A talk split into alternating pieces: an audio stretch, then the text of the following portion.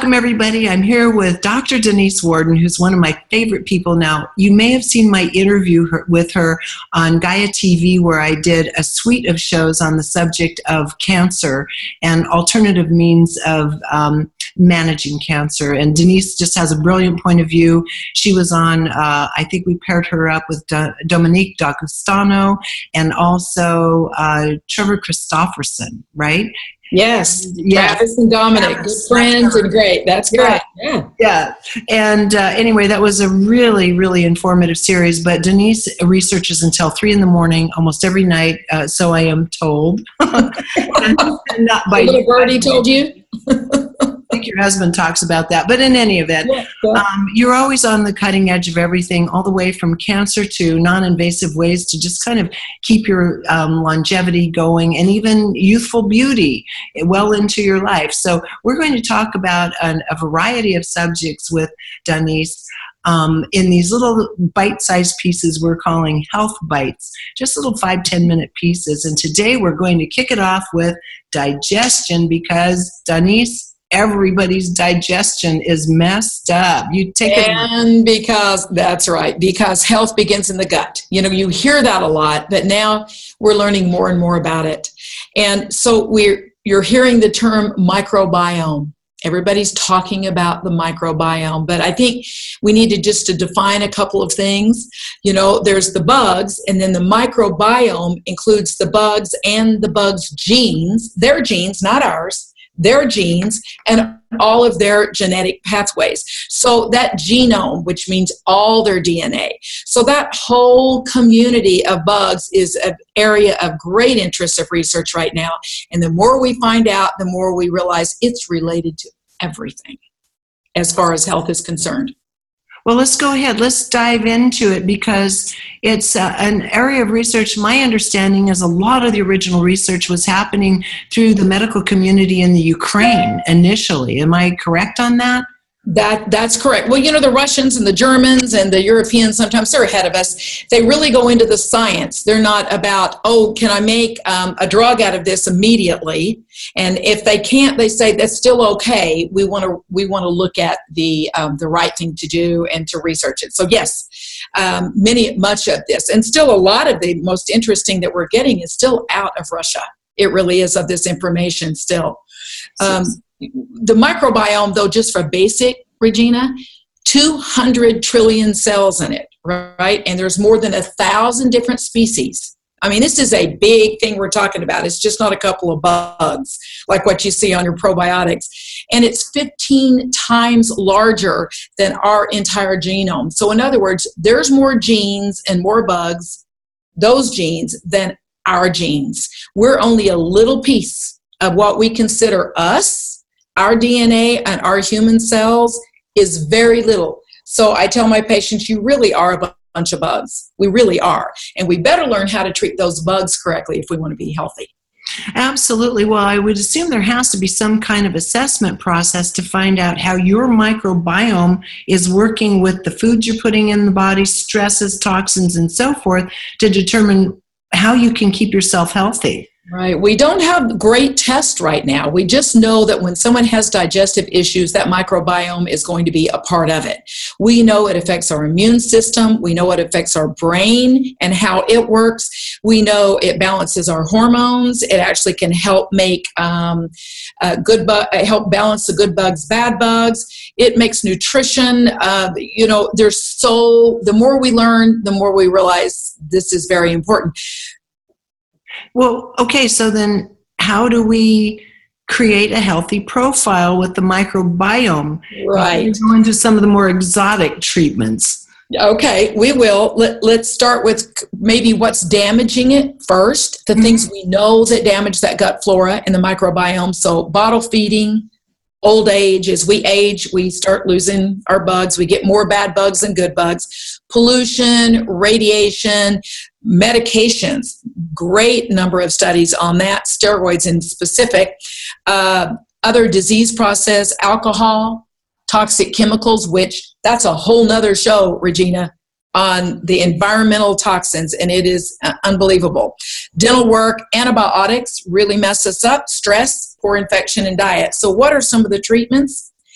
best ways is start looking do you have a leaky gut that means those little tight junctions that are supposed to be tight so we don't react to things. Um, they get damaged by stress by all the other things that i was just talking about and by food sensitivities. Those IgG delayed sensitivities that is one of the most important tests I do with patients. I don't care what they're coming in for, what their pathology is, how what you know what's what their issue is. I know that I've got to see what are they putting in their mouth every day that may cause an inflammatory reaction. And that inflammation will upset this balance that we're talking about. So, doing that blood draw for that IgG is very important. I can identify leaky gut from that, and I can identify um, uh, there's other I, secretory IgA test lets us know if we think we have leaky gut as well. Okay, so quick question on that then. With these IgG tests, you're testing more for kind of intake food allergies with that? and what your body has natural antibodies built up to and inflammation processes. How does that factor in, though, if you're swimming in a sea of toxic blood? They has to interface, right? That's that's exactly right. So they cause an inflammatory reactions through a pathway that will eventually affect that whole flora, that whole gut microbiome that we're talking about. So if we have constant intake of something that's causing inflammation, that in the long run is going to affect that microbiome. But the secretory IgA test is a way another way of looking for do we have leaky gut? Do you have that immune response going on? Then we know. Now you're reacting to things like gluten. It doesn't mean you're allergic. It just means those proteins that normally in a healthy gut that you wouldn't be reacting to, that you may be reacting now because it's getting across. Whereas in a normal healthy gut with those tight junctions, it's not. So these tests, the, the IgG and the IgA, are these commonly available? I, I don't hear anyone that goes through HMOs necessarily getting them. Do you have to find a naturopath or how do we go about that? Are they expensive?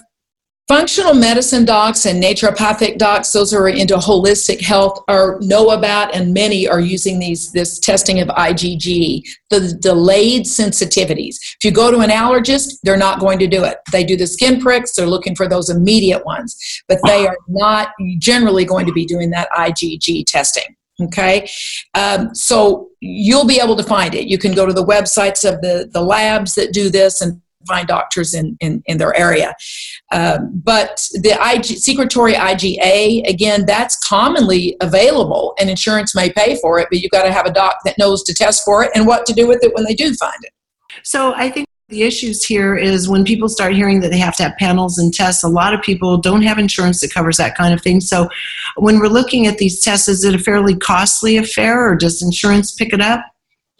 The good news is many insurance plans do pick this up. If the doctor gives the right diagnosis code and CPT code, then there's a, a chance for reimbursement.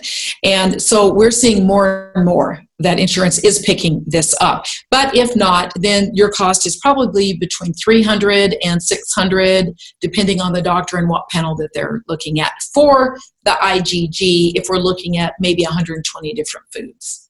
Okay, and I know a few people who've done this and they with to good result actually, and um, that you have to start cutting out once your panel comes back. There's no cheating, right? You you have to cut those foods and irritants out. Well, and it depends on, on when the patient's ready. If they have a wedding coming up or it's the holidays, I say don't set yourself up for failure. Wait afterwards. Then you're going to cut these out for 60 days. The reason why it's 60 days is red blood cells die in 60 days and you get a new one. So if the baby cell gets the same information, that inflammation from that food, as the mama cell, it will act the same. We're trying to trick or fool the immune system into not reacting to these foods anymore. And we're healing up the gut wall lining at the same time. So now we're not reacting like we were. Okay.